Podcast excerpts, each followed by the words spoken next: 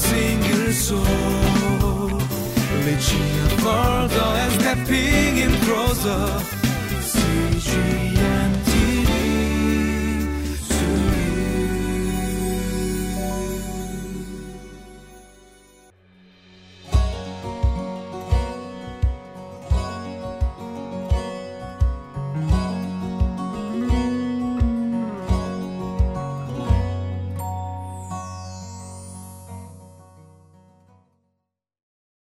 Welcome to Living Life. You know, sometimes what is intended to harm you may actually bless you. It may actually bring you to a place of safety. You know, this was this was the story of Joseph who ultimately rose to the prince of Egypt.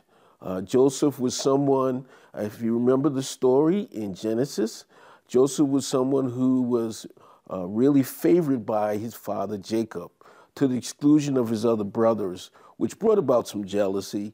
He was also given a multi-colored coat, uh, which was which was a sign that he was the favored child as well. And then he had a dream on top of that that said his entire family essentially would be bowing down to him. Uh, so he was not uh, someone who was endearing to his uh, brothers. Uh, he was ultimately thrown uh, into a well and left for dead. But then later on, uh, Judah had an idea, who was one of the brothers, to sell him to some Ishmaelites who were coming along at the time. He was then sold to Potiphar. And at Potiphar, God favored, was with him and favored him, and he was the head of everything in Potiphar's house. Uh, however, uh, his wife accused uh, Joseph of trying to rape her.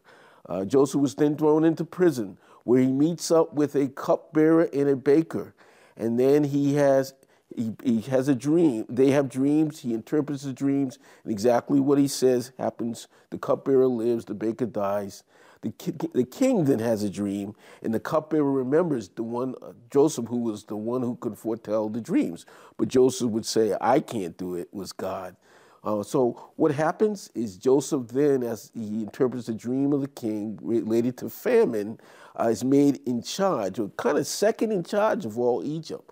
Why? What was the whole purpose of that? Well, God had sent Joseph ahead to bless his family, Jacob and his family, as they would come later on into the land of Egypt when there was a famine in the land, and they would be the only means of preserving their lives. So, what intended to harm Joseph ultimately was a blessing to his family. So let's take a look at the passage and see how this plays out.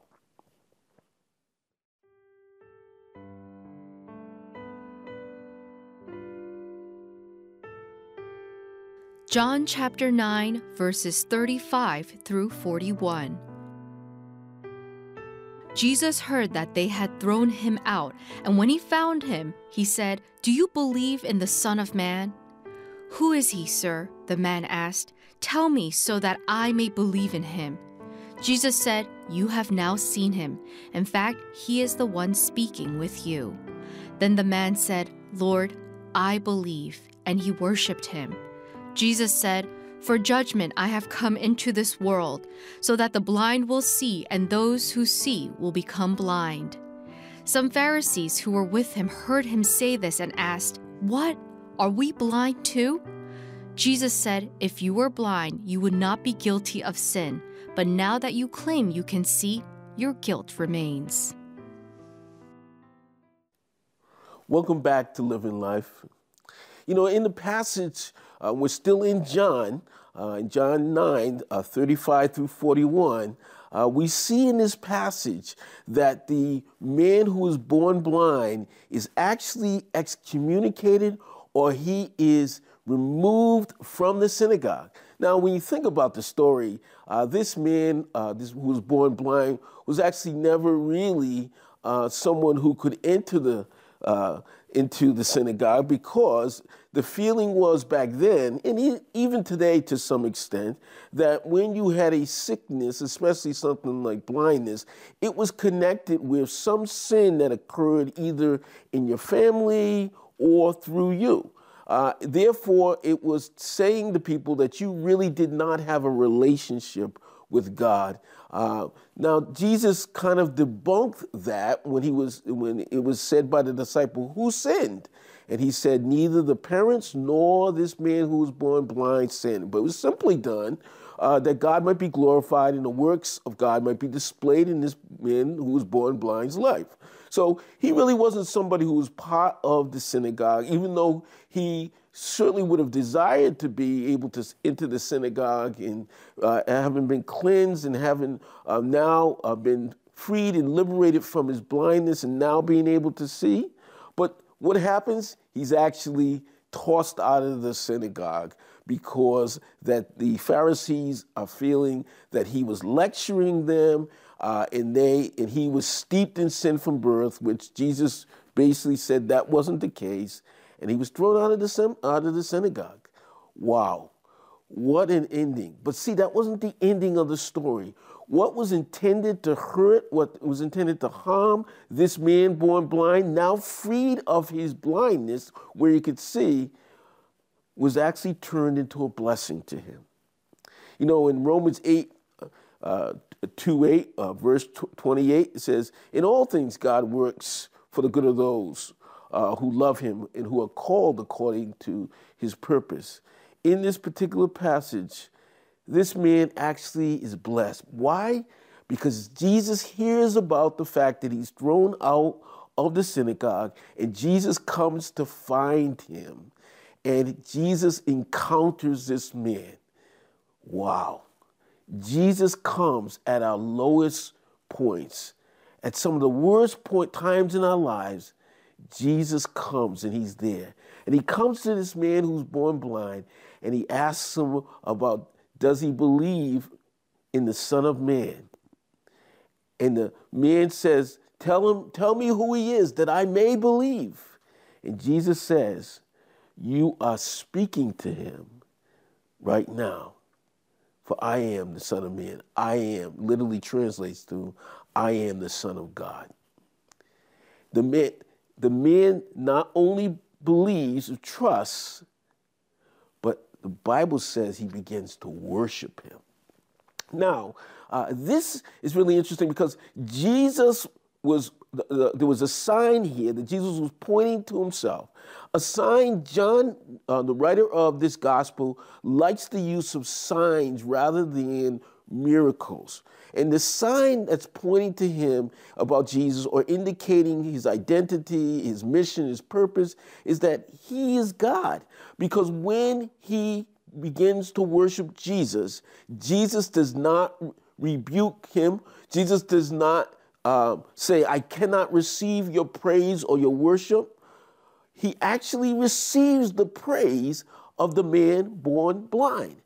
By that very fact alone, it says that Jesus is God because and he's worthy to be praised. So this blind man is praising Jesus, is worshiping him for not just his deed of restoring his sight, but also the fact that he came to him and he introduced himself to and offered him salvation and the man trusted in Jesus. So not only was he physically restored from of his sight, but now he had spiritual sight.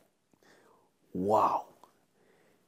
Jesus completes his healing process when he gives us spiritual sight. It's not just physical healing that the purpose or the objective of Jesus. It's about having our spiritual sight resort, uh, come back to us and our spiritual sight restored. This man now was not just healed, but he was whole. I remember the story in Matthew 9 about the paralytic. And with the paralytic, who was laid before Jesus. And one would think that Jesus would say to the paralytic, I see your lameness. I see that you are paralyzed. Get up. You are physically healed. But no, he didn't say that. What he said is, Your sins are forgiven. This points to the fact that our spiritual wholeness, then that our sin sick condition is more important to God than the physical healing. The physical healing hopefully will move us into a place and point to this spiritual healing that we need. This blind man, like that paralytic, were healed of their sin sick soul. They were forgiven, not just for their past sins, not just for their present sins, but for even for their future sins. And they came into relationship with Jesus Christ on that day.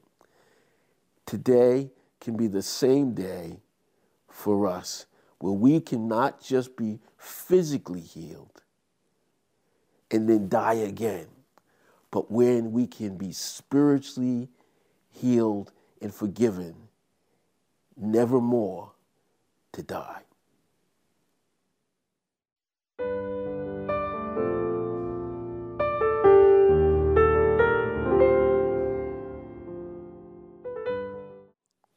Have you been healed of your spiritual blindness? Has your sin sick soul been forgiven?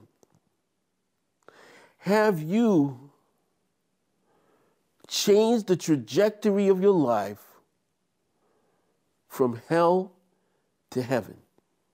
Well, if you haven't, today is the day that Jesus is here to heal your soul. Let's pray. Father, we thank you for this day. We thank you for the opportunity that you're giving us on this day that our sin sick soul might be healed and we may no longer be spiritually blind, but we may be forgiven of all of our sins and we may be your new creation because the old has gone, the new has come, and now we have been declared righteous by you. Father, we thank you for this opportunity, and I pray that those in the sound of my voice might hear you and might sense your presence and might seek your forgiveness unto eternity. In Jesus' name we pray. Amen.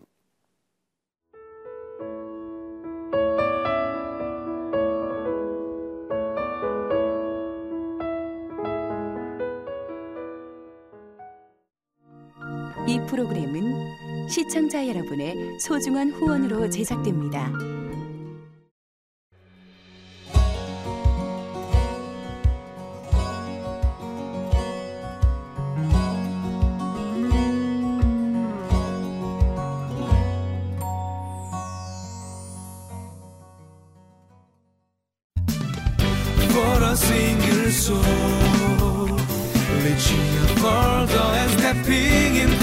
Reaching